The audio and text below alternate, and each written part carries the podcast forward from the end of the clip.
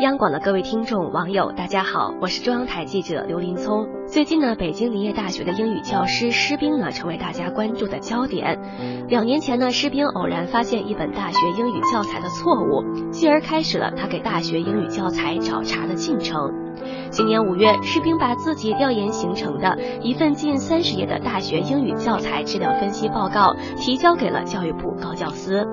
在这份报告中，施兵明确指出了教材中存在的语言错误和非语言错误。他说，最不能容忍的就是语言错误，因为这本书本身就是教学生学语言的。石平表示，由于现在大学英语教材缺乏统一的规范，而编者的因素也是造成教材错误频出的一大原因。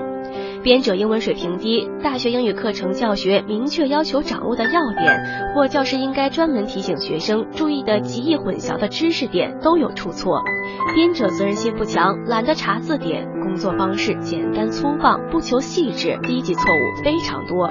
近年来，教材出错的新闻屡见不鲜，更让人瞠目结舌。例如，人教版高中历史书中的张作霖照片并非张本人；屈原祖冲之的衣襟被指反穿；战国时期的孙膑坐上了轮椅；韩愈的生卒年被搞错了，只活了十五年。教材之误也不禁让人担忧，他能否胜任教化育人的重担。对于学生而言，教材的重要性不必多言。它不仅是普通的书籍，教材中的内容会形成常识和固有的知识框架，进而成为我们认知世界的起点和原点。在此，我们也真诚的希望教材的编写者和出版商加强责任的落实，让教材真正成为权威的工具书，不要让高校生在错误中汲取养分。好的，祝大家晚安。